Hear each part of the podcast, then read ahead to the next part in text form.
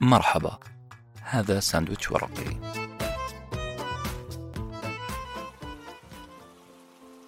نكتة تسبب الصداع.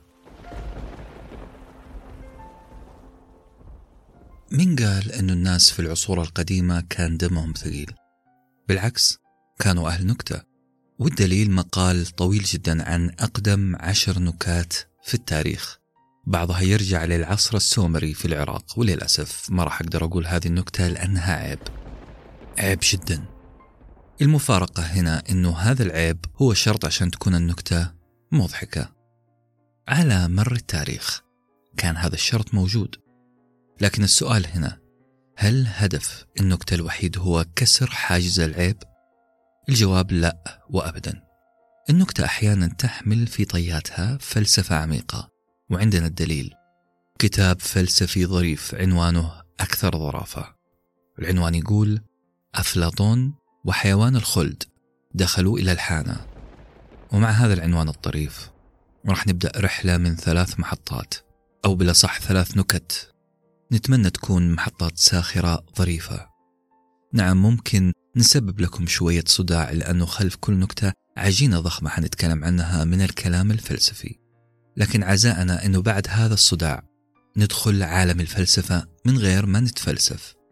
بشكل أدق حلقتنا عن الفلسفة عن طريق النكتة. إلغائية. راهب بوذي وقف عند كشك لبيع النقانق وقال للبائع اعمل لي ساندويتش فيه كل شيء. الراهب أخذ الساندويتش وأعطى البائع الفلوس.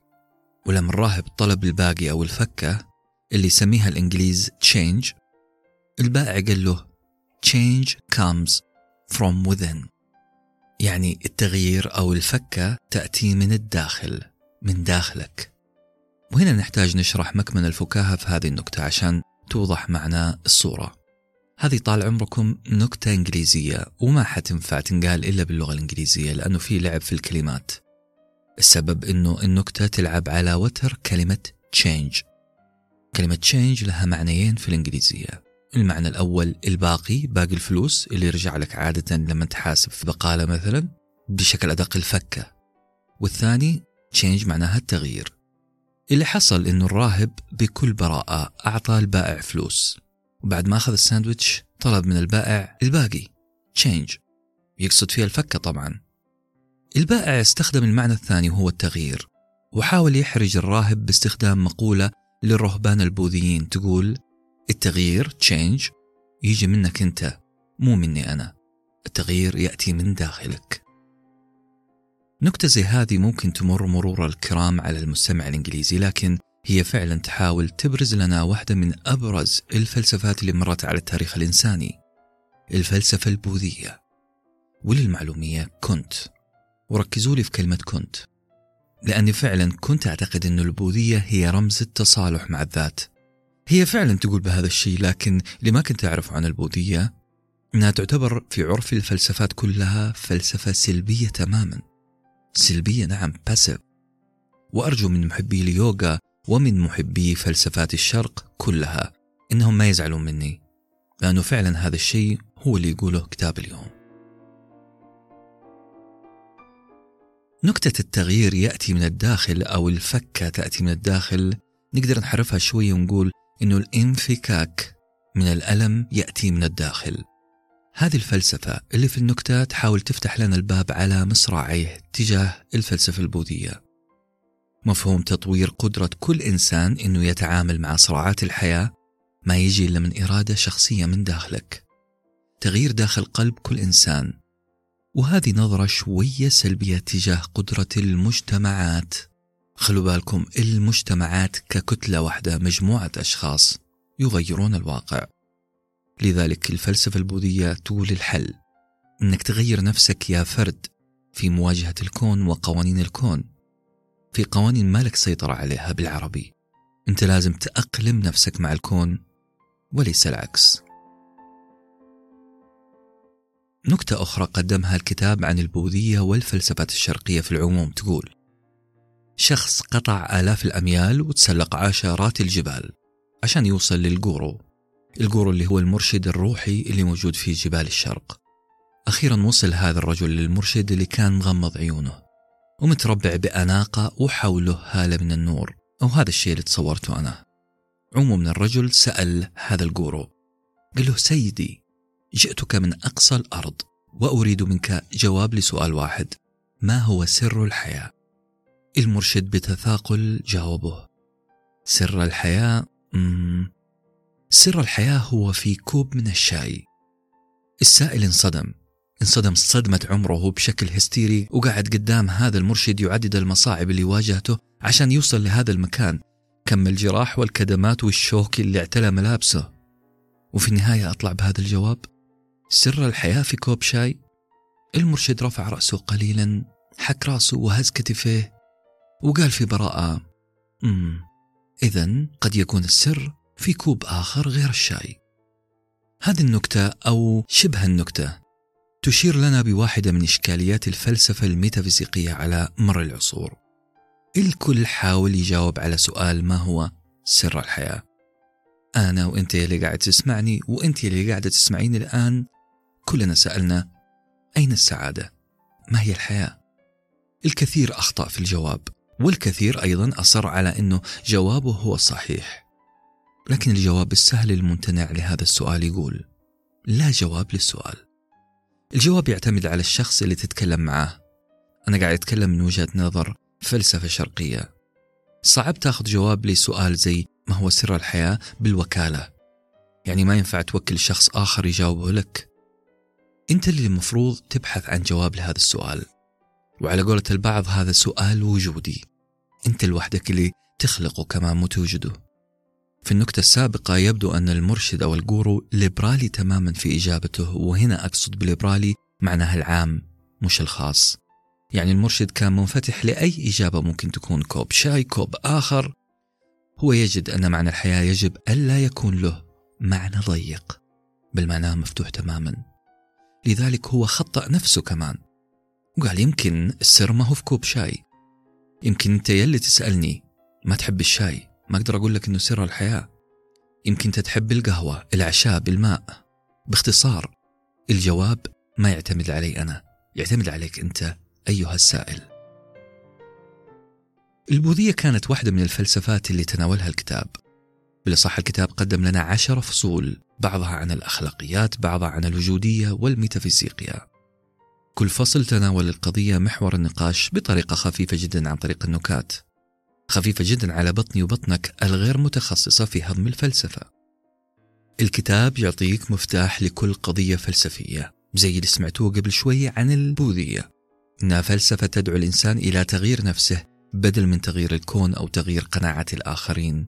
أو نظرتهم للحياة بدلا من تغيير حالة الطقس وتكييف الكون كله بسبلتات غير نفسك غير نظرتك للحياة. هذه هي الفلسفة البوذية. عشان كذا هي تصنف فلسفة سلبية. لا تريد تغيير الكون هي تريد تغيير الإنسان نفسه فقط. بالعربي ليش أقرأ كتاب زي هذا؟ أسباب كثيرة. أولها أنه مجموعة نكات. أنت قاعد تتفرج على stand-up comedy وثانيها أنه قراءة كتاب زي هذا راح يرتب لك الفلسفة على أرفف واضحة. حيخليك تحكي عن الفلسفة المختلفة تحت تصانيف واضحة. البوذية فلسفة سلبية تعنى بتغيير الشخص للكون وكأن مخك صار مكتبة عامة كل قسم فوقه ملصق واضح. وتضع البوذية تحت ملصق التغيير الهادئ. الليبرالية البوذية. التغيير من الداخل وهكذا. وبما إننا نتكلم عن البوذية وعن ليبراليتها وتحررها من المعاني الضيقة فلا بد أن نذكر كلمة مهمة جدا عنها وهي كلمة telos. telos هو مصطلح استخدمه أرسطو ومعناها الهدف النهائي الذي يحمله كل إنسان فينا. telos الهدف النهائي الغاية العظمى اللي يحملها كل إنسان فينا. في عرفنا ولغتنا إحنا يا عرب نسميها الغاية. الغاية من كل شيء. وهنا إلغاية النهائية اللي يتمناها فلان تختلف عند علان. إلغائية عند أرسطو قضية القضايا. هو يؤمن بأنه مو بس الإنسان عنده غاية بل كل شيء في الكون له غاية مبطنة. جوزة البلوط. هذه الجوزة التافهة اللي كان السنجاب سكرات في فيلم آيسبرغ.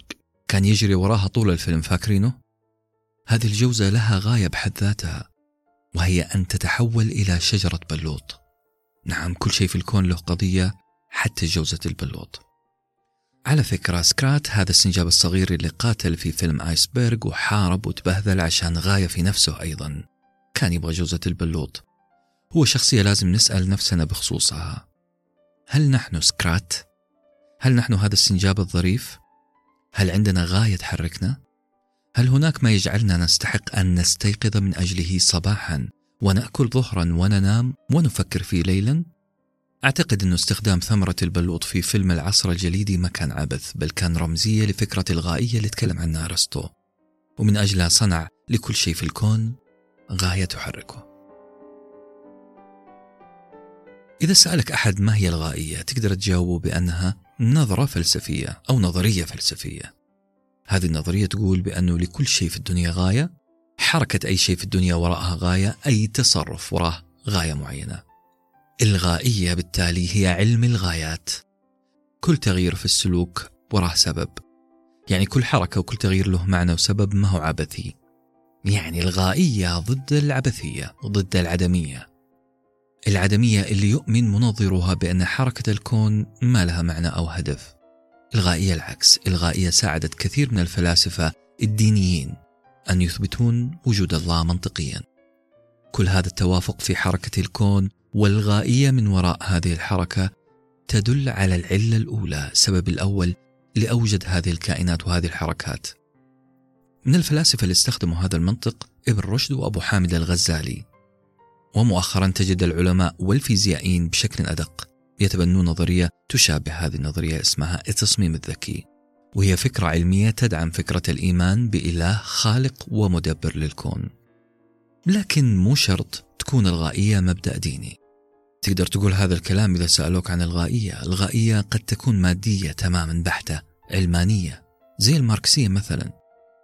بعض معتنقي الغائية ما هم مصنفين كديانة سماوية أو توحيدية مثلا زي البوذية. البوذيين ما عندهم الغاية التي يؤمن فيها أهل الكتب السماوية.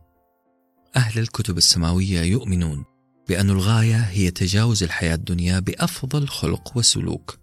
لأنه في حياة ثانية تنتظرنا. البوذيين لا عندهم غاية مختلفة شوية. الغاية عند البوذيين أن الإنسان عنده سجل. سجل مليان ملفات حياة هذا الشخص تسجل في هذا السجل أعماله ويسموها الكارما. هذا السجل يحدد ما هو مصير الإنسان. مصيره مو في حياة ثانية بعد حياتنا الدنيا بل في نفس الحياة اللي نعيشها. تنتقل الروح إلى حيوان أحقر من الإنسان كعقاب. إذا أنت إنسان سيء روحك راح تروح إلى حيوان أحقر من الإنسان. أو ممكن روحك تروح إلى شيء أفضل من إنسان كثواب. البوذية ما تؤمن بوجود إله موجد للكون وحافظ له. بل الكون ماشي بطريقة أوتوماتيكية ذاتية. هم مؤمنين بوحدة الوجود وإننا مجرد مكونات داخل هذا الكون متحدين في الكون بالأصح. هذا التوحد مع الكون يظهر في حركتنا المشابهة لهذا الكون. لأنه طالما الكون عنده غائية فنحن البشر أيضا عندنا غاية أو تيلوز. الغريب في البوذية والغائية اللي تعيش في كنفها البوذية. إنها تتقابل مع فلسفة تشاؤمية غارقة في السلبية فلسفة حديثة اللي هي فلسفة شوبنهاور. خلونا نعرف أكثر عن نقاط الالتقاء اللي ذكرها الكتاب بين البوذية وبين شوبنهاور من خلال الكلام عن شوبنهاور نفسه وما فعله هذا الرجل في العالم. شوبنهاور فيلسوف ألماني لا يرى في الحياة إلا الشر المطلق وهذه هي البوذية برضه. ترى الحياة عبارة عن صراع مؤلم وإحباطات وأن الطريق عشان نتجنب هذه الصراعات وهذه الإحباطات. إننا نقبل الكون كما هو. أن نتجنب المقاومة لأن المقاومة تزيد الألم. إننا نمشي مع الموج مع التيار. ما فيش فايدة من المقاومة. شوبنهاور برضو يرى التعاسة والعذاب في الحياة إنها القاعدة بينما السعادة هي الاستثناء. القاعدة في الحياة التعاسة والعذاب. السعادة استثناء. شوبنهاور يرى الإنسان بأنه hardware زي جرم الكمبيوتر قطع كمبيوتر. أما ال software هي النزاعات البشرية المزروعة فينا. تخيلوا كمبيوتر جميل مصنوع بصناعة ممتازة لكن داخله كلها software شرير فيروسات. إحنا محكومين بهذه النزاعات في عرف شوبنهاور. زي ما الكمبيوتر محكوم بال software المليان فيروسات. يقول شوبنهاور كذلك عن الحب بإرادة بأنه كذبة. إحنا ما نحب. إحنا نحب لأجل الجنس. الجنس يؤدي إلى التكاثر والتناسل وهذا الشيء إحنا مدفوعين إليه دفعا مو بمزاجنا مو عشاننا حبينا بل مدفوعين إليه عشان نحافظ على الحياة ونبقي الإنسان على وجه الأرض. بمعنى ما في شيء اسمه حب من أول نظرة ما في شيء اسمه صدفة. كل أغاني الصدف والعيون والنظرات والحب العذري الأفلاطوني غير موجود في عرف شوبنهاور. ما عاد في أغاني بهذا الشكل إذا شوبنهاور حكم العالم. بل الحب عند شوبنهاور له غرض غائي بعيد التكاثر. ملاحظين أنه حتى تشاؤمية شوبنهاور وصلتنا للغائية. أصدقائي كمان ملاحظين أنه نكتة بسيطة زي نكتة الراهب اللي خيب ظن السائل وعزموا على كوب شاي في النهاية. ملاحظين أنه نكتة زي هذه.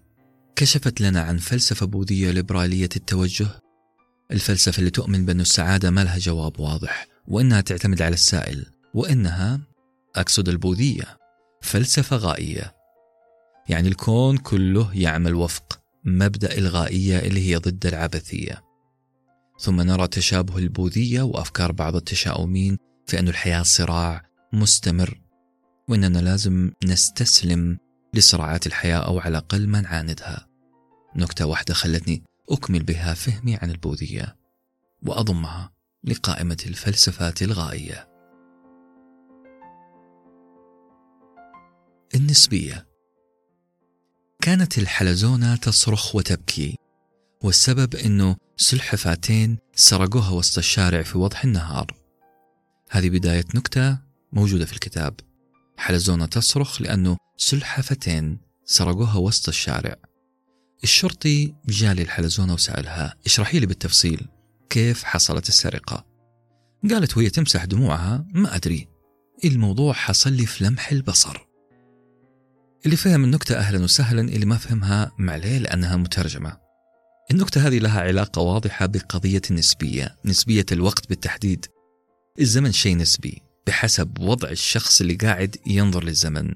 فهو طويل مثلا للشخص اللي قاعد ينتظر نتيجة اختباره. طويل بالنسبة للفريق الفائز في مباراة نهائية. طويل بالنسبة للشخص في محاضرة مملة. لكنه سريع زي البرق. بالنسبة لشخص وسط الاختبار والأسئلة كثيرة. بالنسبة لشخص حاضر في حفلة يحبها. بالنسبة لشخص جالس مع أحد يحبه. النسبية يعتبرها البعض خيالات علمية. لكنها الآن أصبحت حقائق. النسبية لها علاقة وطيدة بمصطلح اسمه الإبطاء الزمني وهذا المصطلح موجود في النسبية الخاصة عند أينشتاين. لكن ما علاقة أينشتاين بالفلسفة؟ أينشتاين عالم عالم فيزيائي. ليه دخلناه في الكلام عن الفلسفة؟ أينشتاين نظريته علمية زي النسبية. كيف نصنفها؟ كيف نجرؤ أننا نصنفها فلسفة؟ ما لنا حق صح؟ يمكن لكن خليكم معنا واحدة واحدة. الإبطاء الزمني شيء عجيب والكلام فيه أشبه بالكلام عن عالم غير عالمنا عالمنا الأرضي اللي كلنا عرفناه. أينشتاين عمل تجربة الساعة في طائرة نفاثة. الطائرة نفاثة تسير بسرعة أعلى من سرعة الصوت. ووجد أن الساعة بعد عودتها للمطار إنها أخرت أجزاء من الثانية مقارنة بالساعة اللي في المطار. مرة ثانية الإبطاء الزمني هو عبارة عن ساعة تضعها في طيارة نفاثة وفي ساعة في المطار. الطيارة انطلقت في الجو وراحت لمطار آخر ورجعت. لما نيجي نشوف الساعة اللي داخل الطائرة نلقاها أخرت أجزاء من الثانية مقارنة بالساعة اللي في المطار. هذا هو الإبطاء الزمني في نظرية أينشتاين. وقبل ما ندافع عن كلام أينشتاين بأنه في جزء من الفلسفة أيضا بجانب نظرياته العلمية. خلينا نتكلم عن الخلط اللي يحصل في كلمة النسبية. النسبية لما نتكلم عنها بشكل عام زي فكرة المحب اللي يجد الوقت سريع مع حبيبته أو بطيء لما يكون يتفرج على فيلم ممل. هذه النسبية يسمونها relativism أو مذهب النسبية. لكن النسبية الخاصة والعامة اللي تكلم عنها أينشتاين النسبية العلمية يسمونها relativity. وال relativity عادة ما تلحق بكلمة نظرية. يعني نقول the theory of relativity أو relativity theory. عموما المفردتين يشتركون في فكرة أن الحكم على الأشياء يتغير بتغير الظروف. أصدقائي إحنا نخلط أحيانا بين مفردتي فلسفة وميتافيزيقيا. metaphysics باليونانية هي كلمتين meta و physics. meta معناها ما وراء و physics فيزيقيا معناها الطبيعة. إذا الكلمة ككل صارت علم ما وراء الطبيعة وعلم ما وراء الطبيعة ما هي معناها فلسفة؟ مو بالضبط معنى فلسفة. أنا كنت أستخدم الاثنين كشيء واحد. لا الميتافيزيقيا واحدة من مواضيع الفلسفة. يعني لما تفتح قاموس أسماء الفلاسفة تلقى منهم ميتافيزيقيين وتلقى منهم أشخاص غير ميتافيزيقيين. المسائل اللي تناقش في ال metaphysics هي المسائل اللي ما تتناول الواقع المادي اللي نعيشه. زي إيش؟ ال metaphysics زي الكلام عن الجن الملائكة التخاطر الحدس قوانين الجذب وهكذا. هذه metaphysics. بحثهم يعتمد على أشياء ومناهج أخرى غير المنهج التجريبي اللي يستخدم في العلوم الطبيعية يعني ما حنفحص قانون الجذب وعالم الجن والملائكة داخل معمل. لا. في عصر العلم والصناعة صارت التجربة العلمية هي السيد العظيم الآمر الناهي في حياتنا. التجربة العلمية هي عملية استقرائية. مجموعة من البراهين تثبت نظرية اتجاه من الخاص إلى العام. يعني إحنا نثبت نظرية من خلال التفاصيل. مرة ثانية عشان هذه نقطة مهمة عندي. المنهج الاستقرائي هو منهج تجريبي يعتمد على التجربة. الباحث يقرأ في التفاصيل ثم يتجه للقاعدة. الشخص من التفاصيل يؤسس قاعدة. أما المنهج الاستنباطي الباحث يبدأ بالنظرية أو القاعدة المسلم بها ثم يضع جزئيات بناء على هذه النظرية أو القاعدة. عموما المنهج التجريبي ضد الاستنباط. يعني المنهج التجريبي ضد الاتجاه من الفرضية أو القانون إلى التفاصيل والبرهان أكبر مثال يوضح الفرق بين المنهجين هو منهج نيوتن وأينشتاين. نيوتن كان استقرائي أينشتاين كان استنباطي. وهذه التصنيفين وحدها حوار عظيم وجدل متواصل حول ما إذا كانت نظريات أينشتاين ذات طابع علمي خاص ولا استخدم فيها حدسه وخياله لكن الأكيد أنه أينشتاين انطلق من قوانين معينة وضعها عقله وبعد كذا بدأ يبحث في التفاصيل. يقال أن أينشتاين هو من أعاد للاستنباط هيبته. هو يضع الفرضية في البداية ثم ينطلق منها تجاه الجزئيات. النسبية مثلا هذا الاكتشاف العلمي العظيم. كان مبني على منهج اعتبروه الناس لفترة طويلة منهج ساذج. أينشتاين أكد فكرة أنه الفيزيائي ما هو شخص ماسك مقشة قاعد يجمع فيها بيانات. كلما هب ودب. ما في يده عدسة يراقب هذه التفاصيل بعد كذا يطلع للنظرية. أينشتاين يقول أن النظريات الفيزيائية نقدر نوصل لها عن طريق ركزوا معايا. عن طريق التأمل الفكري تفكير عقلي محض. يعني العلوم مو بس اتجاه من الوقائع اللي تصير قدامنا إلى نظرية لا. بل العلم كذلك من وجهة نظر أينشتاين ممكن نوصل له عن طريق فرضية. تأمل في الكون ثم نتجه إلى الوقائع. هذا اللي سواه في نظريتي النسبية العامة والخاصة. تأملاته وتنظيراته في الجاذبية والضوء هي تأملات أو تنظير عقلي حدسي تخيلي. نظرية فيلسوف انطلق من التأملات هذه بوقائع وتفاصيل. هذا المنهج الاستنباطي من العام للخاص ومن أينشتاين بدأت الفيزياء الحديثة اللي أعادت هيبة الاستنباط بما فيه من اعتماد كبير على العقل والمنطق والحدس من غير ما تلغي طبعا دور الاستقراء. باختصار شديد نقول أينشتاين وبحسب آراء كثير من المفكرين هو عالم محسوب على الفلسفة والميتافيزيقيا بالذات. أصدقائي القراءة في صراع القوة العلمية مبهر. نعم هو صراع وكأنها دوري في ال Premier League. يسيطر الأرسنال فترة من الزمن تفرح الملكة إليزابيث لأنها تعتبر من إحدى مشجعات الأرسنال. يجي تشيلسي ويونايتد يبعدون الأرسنال عن المنصة. بعدها بسنوات يصعد المانشستر سيتي وليفربول ويأكلون الجو على الجميع. العلوم ومناهج البحث كلها عاشت نفس هذا الصراع. بعد زمن طويل من إعلاء دور العقل المحض في فهم الحقائق. جاءت جماعة اسمها المناطق الوضعيين. هم تبع الفلسفة اللي اسمها الوضعية المنطقية. هذه الفلسفة أو هذه الجماعة سحبت البساط من العقل والتأمل ووضعت تاج الفخر والمجد للرياضيات والعلوم. أصبحت الفلسفة هرطقة إلا لو كانت محكومة بالأرقام والمنطق والبحث والتجربة. بالتحديد هذا حصل في القرن العشرين بدأت حلقة فيينا. حلقة فيينا هي مجموعة من العلماء التجريبيين كان هدفهم إنهم ينقضون الفلسفة كمصدر لتشريع العلوم. أعلوا من شأن الاستقراء بدل الاستنباط. لذلك نقول أنه هؤلاء العلماء التجريبيين اللي اجتمعوا في فيينا وكونوا حلقة فيينا. في بداية القرن العشرين كان هدفهم إعطاء الأولوية والمصداقية لكل العلوم التجريبية بدلا من التفكر وعمل شغل الرهبان. لا تحاول تفهم الكون عن طريق التأمل والتفكير العقلي المحض. وطبعا صار الكلام في الفلسفة عبارة عن هرطقة مجرد رص كلام ما له أي طائل أو فائدة. ما في أي دليل علمي مثبت لصحة أو خطأ هذا الكلام.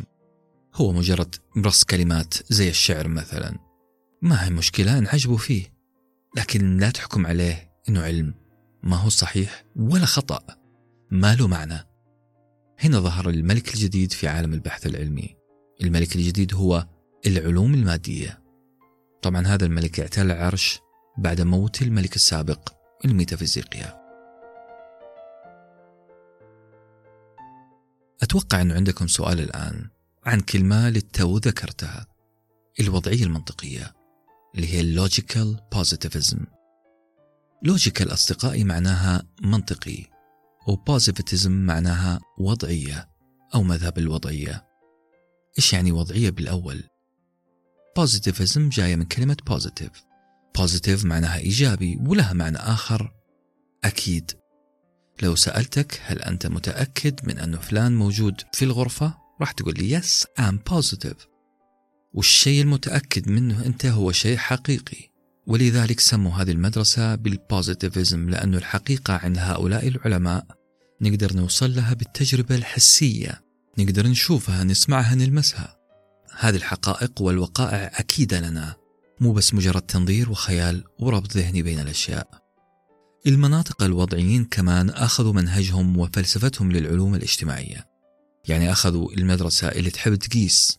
أخذوها لنا كبشر علم نفس وعلم اجتماع. فمثلا عندهم لا يمكن أن نعرف حجم القلق في شخص ما عن طريق التنظير في هذا القلق. بل يجب أن نجمع بيانات ثم نعرف هذا القلق ثم نبني معرفتنا على هذا الأساس. وأسهل طريقة عشان نعرف منها كيف كان الوضعيين يعلمون العلوم الاجتماعية كان سيغموند فرويد. فرويد أيقونة علم النفس معروف ما يحتاج نتكلم عنه كثير. من السهل أننا نعرف أن طريقته في التحليل النفسي كانت تحت تأثير قوي من فلسفة الوضعية المنطقية. لأنه حاول صنع نظرياته في علم النفس بناء على مشاهدات جمعها. كان يشوف المرضى ويجمع منهم بيانات ويضع نظريته. ملاحظين الاستقراء؟ كل نظرية كان يبرزها سيغموند فرويد كانت نتيجة بيانات صغيرة ملاحظات مشاهدات لمرضاه. أي كلام يقال في العلوم سواء الطبيعية والاجتماعية لو لم يكن مثبتا صحته فهذا ما له أي معنى أبدا. هذه هي الوضعية المنطقية. وهذا هو مبدأ التصديق أو الإثبات. مبدأ التصديق أو الإثبات اللي هو ال verification principle من فكرة أنه أي جملة تسمع لازم تكون مثبتة ولها دليل بالأرقام. أنا أبغاك إذا تكلمت تعطيني أرقام. أرقام لا تكذب. مجتمع قاعد يزدهر بناء على هذه المدرسة فعلا. إذا نقدر نقول أن الوضعية المنطقية هي عملية بناء. بيانات ثم قاعدة.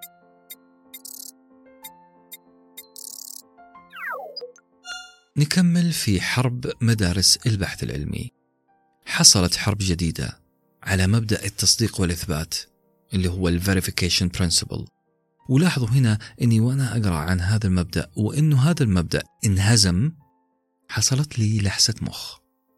كيف ممكن كلام عظيم زي هذا يحارب؟ كيف ممكن علماء محترمين يرفضون فكرة أنه البيانات اللي نجمعها عن ظاهرة معينة أنه الأدلة اللي نكدسها وكل البراهين هذه ممكن ترمى على جنب ولا نعترف بها.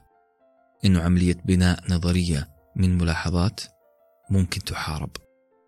بالعربي ليه مبدأ التأكيد ال Verification Principle ممكن ينقض. السبب في نقض مبدأ التأكيد كان الوز الأبيض. نعم اللي سمعتوه صحيح.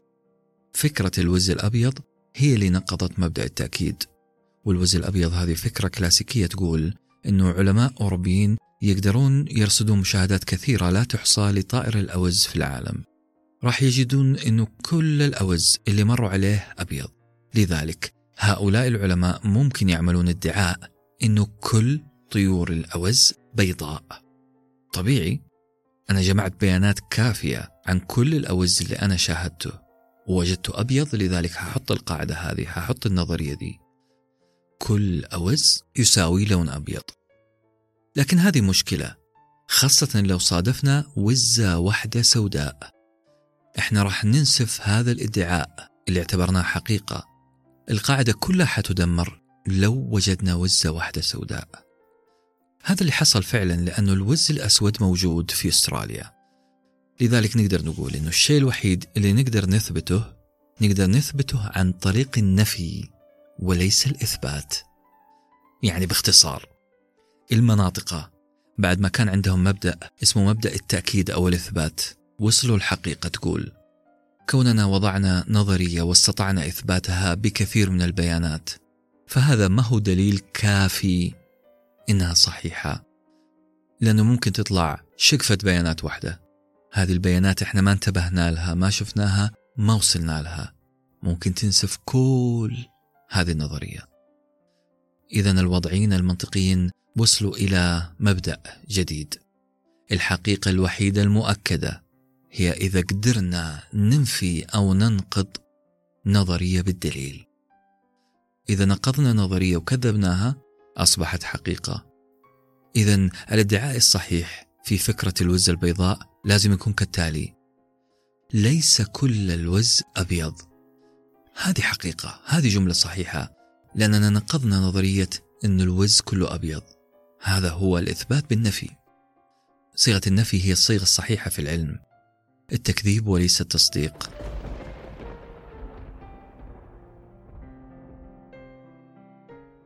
طيب أصدقائي مال أينشتاين ومال هذا الكلام اللي قاعدين نقوله؟ ببساطة أينشتاين رمى بالوضعية المنطقية كلها من الشباك. رغم أن أينشتاين في بعض عباراته كان يستهزئ بالميتافيزيقيا والكلام في وراء المادة لكن هو أول واحد مارسها في تنظيره وتأملاته في الكون. لأن أينشتاين استبدل فيزياء نيوتن بنظرية النسبية وهذه النظرية مليانة كلام ميتافيزيقي تخيلي لا يمكن إثباته بالملاحظة والتجربة. حاول الوضعيين لي عنق نظرية أينشتاين عشان يظهرونها كأنها منهج علمي تجريبي. لكن أبدا أينشتاين عمل ثورة واللي كان كان. أينشتاين وفلسفته البحثية كانت تماما ضد حلقة فيينا والتجريبيين. الثقوب السوداء المادة المظلمة والأكوان الموازية كلها أطروحات فيزيائية جديدة لم تثبت بدليل ملاحظ في الكون. لما نزل بودكاست زمكاني لفساندويتش ورقي نزل حلقة عن إمكانية العودة للماضي نظريا على الأقل. يوم تكلم أحمد الحربي عن الأكوان المتعددة قوبلت الحلقة من البعض بالتكذيب وهذه ردة فعل طبيعية جدا لأن الكلام أشبه بالخيال أشبه بالحلم أشبه بالأفلام. كان يا جماعة خيال علمي. ردة الفعل متوقعة لأنه عالم فيزيائي شهير زي سمولن مؤسس المعهد الكندي للفيزياء النظرية انتقد ما تؤول إليه الفيزياء حاليا. كان معترض على الأسلوب اللي يستخدم فيه الحسابات وتفعيل الخيال عشان نضع فرضيات علمية. على حد قوله قاد هذا الأسلوب الفيزياء لأزمة كبيرة. النظريات الجديدة زي الأكوان المتعددة اللي تقول إنه وجودي أنا قد يكون في أكثر من مكان في نفس اللحظة. هي نظرية جميلة للقراءة لكن لا شيء منها تم تأكيده تجريبيا. في النهاية لي سمولن وصف هذه النظريات بأنها ميتافيزيقية بحتة. Okay وصلنا. أينشتاين ممكن نصنفه ميتافيزيقي. نعم يا أصدقائي لأنه نظرية الأوتار أو string theory اللي تقول إنه الكون كله نشأ عن طريق اهتزاز وتر واحد متناهي في الصغر لدرجة لا يمكن أن تراه عيننا. هذا الوتر صغير جدا واهتز وهذا الاهتزاز سبب أو أنشأ الكون. هذه النظرية ما نقدر ننفيها ولا نقدر نثبتها. وإذا ما كانت هذه الميتافيزيقية فما هي إذن؟ الخلاصة يا أصدقائي أنه أينشتاين ونسبيته وجماعته ممكن نصنفهم بأنهم محسوبين على الميتافيزيقيا وبكذا نكون بررنا سبب ضم نظرية النسبية ونكتة الحلزون البريئة من ضمن النكات اللي تعبر عن فلسفات البشر الحديثة. وبكذا برضو نكون مسكنا مفاتيح فلسفية كثيرة. تقول أنه أينشتاين فيلسوف كسر الفيزياء الميكانيكية المضبوطة اللي أسسها نيوتن. واستبدلها بفلسفة ميتافيزيقية تأملية مبهورة بالأرقام والخيال. أينشتاين يا جماعة عمل نقلة كبيرة في العلوم. بعد فترة طويلة تسيدتها الوضعية. وأخيرا لاحظوا أن نكتة واحدة عن الحلزون دخلتنا في صراع فلسفي كبير جدا. وهذه هي ميزة الكتاب. إيمانويل كانت. كان الطبيب منهمك في أوراقه في المكتب. فجأة دخلت عليه الممرضة وقالت له دكتور في رجل مخفي برا يبغى يقابلك. رد عليها الدكتور وقال قولي له ما أقدر أشوفك. أصدقائي إذا ابتسمتم على هذه النكتة فلازم نرجع الفضل لإيمانويل كانت. إيمانويل أو إيمانويل كانت الفيلسوف الألماني المعروف. على فكرة كانت لما تقرونها بحرف الطاء مكتوبة باللغة العربية هو تعريب لاسم كانت عشان نعطي الاسم نكهة عربية. خلونا في نكتة كانت. الحقيقة هو ما قال النكتة بل تحدث عنها بطريقته الفلسفية المنضبطة الصعبة المعقدة جدا جدا جدا. كانت يقول أنه خلف كل جسم كل شيء أمامك الساعة السيارة الحجر البحر خلف كل هذه الأشياء يوجد شيء ما هو سبب ظهور الشكل واللون والحركة. يوجد شيء ما هو هو اللي يعطينا الظواهر اللي نشوفها بالعين نسمعها بالإذن ونرصدها باللمس. للأسف إحنا ما نقدر نشوف هذا المصدر الأساسي للأشياء. ما نقدر حتى نتكلم عن هذا المصدر. اللي نقدر نقوله ونتكلم عنه هو الشيء الظاهر أمامنا. العالم الظاهري The Phenomenal World. العالم الظاهري من لون وشكل هندسي ورائحة وملمس هو الشيء اللي نقدر نشوفه لكن في شيء خلف هذه الأشياء ما نقدر نشوفه أو نتحدث عنه. هذا الشيء سماه كانت ب دينغ آن زيخ أو الشيء في ذاته. في البداية أنا عرفت كانت بسبب مزحة قالها لي واحد من الشباب اللي كانوا معنا في جلسة نقاش محكمة ومغلقة جدا. كنا نتناقش في قصة قصيرة كتبها يوسف إدريس وكنت أقسم لهم أنه يوسف إدريس كتب قصة نظرة. القصة اسمها قصة نظرة كنت أقسم أنه هذه القصة كتبها يوسف إدريس عشان يوعي المجتمع بخطورة منع الأطفال من العيش في سن ما هو سنهم وفي عالم ما هو عالمهم. كنت أؤكد أن قصته هذه مو مجرد قصة بل مجلدات من الوعي والتوعية المجتمعية. النقاش تطور لدرجة أني جازفت وصرحت تصريح أكبر مني بكثير. قلت أنه الفن بدون رسالة هو مجرد تضييع للوقت. لحظتها رمى أحدهم جملة جميلة ومبتكرة وقال لا تصير كانت أكثر من كانت نفسه. وهنا توقفت عشان أعرف من هو كانت اللي المفروض ما أصير زيه. كانت هو صاحب فلسفة الواجب في الأخلاق. كانت اللي نشأ في بيئة بروستانتية متشددة. يشوف أنه السعادة ما هي غاية من غايات الإنسان. مو كل شيء نسويه لأجل السعادة أو المنفعة. لا الهدف الأسمى لي ولك شيء آخر غير السعادة أو المنفعة بل يجب أن نتحرر من أهوائنا من ميولنا من سعينا للسعادة والمنفعة ما نخليها المحرك الأساسي. بل نحن يجب أن نفعل الواجب سواء كان هذا الواجب يقدم لنا منفعة وسعادة أو لا. واجب تجاه أنفسنا واجب تجاه المجتمع واجب تجاه الكرة الأرضية. الرجل اليائس المتعب المنهك اللي وجد أنه لا حل أبدا في حياته قد يجد أن السعادة والحل في وضع حد لهذه الحياة. قد ينهي حياته. هذه نظرة كانت. هذا الفعل ليس أخلاقيا. لأنه نزعة للوصول للسعادة ضد الواجب. ملاحظين؟ العدميين سعادتهم في الذهاب إلى الفناء إلى العدم. عند كانت والمدرسة اللي جاء منها وأنشأها كانت هذا تصرف وسلوك خطأ ليس أخلاقيا. الإحسان للآخرين يا جماعة واجب. إنقاذ حياتي وحياة الآخرين واجب. مهما كانت النتائج المترتبة على إنقاذ حياة الآخرين أو مساعدتهم. طيب هذا كلام جميل. وما نقدر نخلي كانت مثال للتمحك والتطرف في نظرية الواجب لأنه أي إنسان محترم راح يقول كلام كانت. لا المسألة مو كذا. تعال معي وشوف عمق دخول كانت في النوايا. كانت يقول لو التاجر رفض أنه يرفع سعر بضاعته رغم ارتفاع أسعار كل المنطقة لكنه رفض أنه يرفع سعر بضاعته. هذا التصرف ظاهره أخلاقي اللي يبدو لنا أنه أخلاقي لكن ما هي نية هذا التاجر من عدم رفع الأسعار؟ بالتأكيد أنه الجواب المنطقي عشان الفقير مثلا ما ينحرم من هذه البضاعة ما يتأثر برفع الأسعار لذلك أنا ما راح أرفع أسعاري. لكن السؤال مرة ثانية هل فعل هذا التاجر هذا الشيء لأنه متعاطف أخلاقيا مع الفقراء ولا؟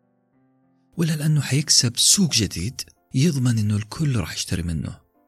هل عشان مصلحته في النهاية؟ بالعربي عند كانت إذا كان هذا السلوك ما نبع من إحساس بالواجب فهو سلوك لا أخلاقي رغم أنه في شكله وظاهره وأثره يبدو أخلاقي.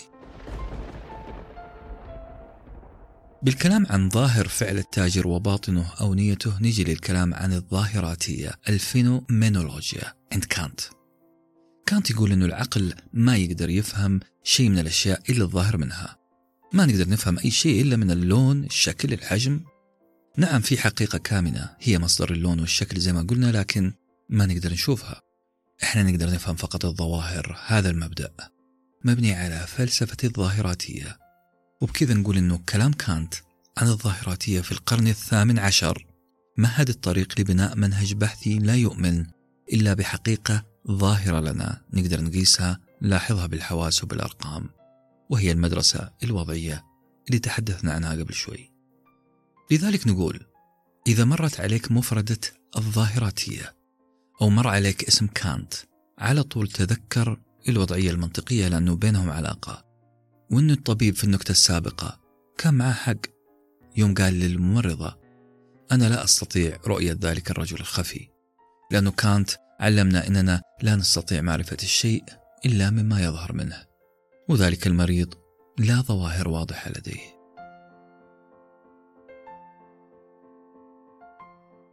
عندي استفسار بسيط قبل ننتهي من هذه الحلقة هل نقدر نربط الفلسفة بمادة سهلة كالنكتة مثلا بالأغنية بالشعر؟ هل نقدر نقدم منهج 101 مثلا زي هذا الكتاب عن الفلسفة؟ هل نقدر نكشف لشبابنا قمة جبل الفلسفة الجليد الظاهر لنا بحيث يستكملونهم رحلة التنقيب عن قاعدة الجبل المخفي تحت الماء. هل نقدر نبعد عن كلكعات الفلسفة؟ ونقدمها في قالب سهل على الأقل يكون مدخل لفهم ماذا قال الأولون وليه قالوا اللي قالوه. نكتة مثلا عن الحرامية اللي دخلوا البنك. ووقفوا الناس في البنك وجههم للجدار. وبدأوا ينشلون جيوب الناس المحافظ والساعات طبعا. بين المختطفين اللي وجههم للجدار كان في اثنين محاسبين في البنك. واحد منهم بشويش سلم الثاني شيء في يده. الثاني سأل بصوت واطي جدا ما هذا؟ المحاسب الأول قال له هذه الخمسمية دولار اللي سلفتني إياها. نكتة زي هذه تنفع مدخل لعشرين مدرسة فلسفية منها مدرسة كانت. ألا وهي أنه ظاهر ما قام به المحاسب الأول عمل أخلاقي لكن النية والسياق تقول أنه عمل غير أخلاقي تماما لأنه سلم زميله في العمل مبلغ راح ينسرق حالا. هل فعلك الخير لجارك عشان تكسب الجميل يعتبر هذا العمل أخلاقي؟ هل الكرم لمصلحة شخصية لاحقا في المستقبل هو فعل خير؟ أو لازم العمل ينبع من إرادة لفعل الخير مثل هذا النوع من التناول يسهل علينا طرح الأسئلة والتعمق في الفلسفة أكثر وأكثر. وأخيرا هل ممكن نقرأ كتاب عربي قريبا عنوانه يشبه لكتاب اليوم؟ هل راح نشوفه في مكتبتنا والمؤلف شخص عربي؟ نتمنى ذلك. كنت معكم أنا أنس بن حسين. نصا وصوتا وفي أمان الله.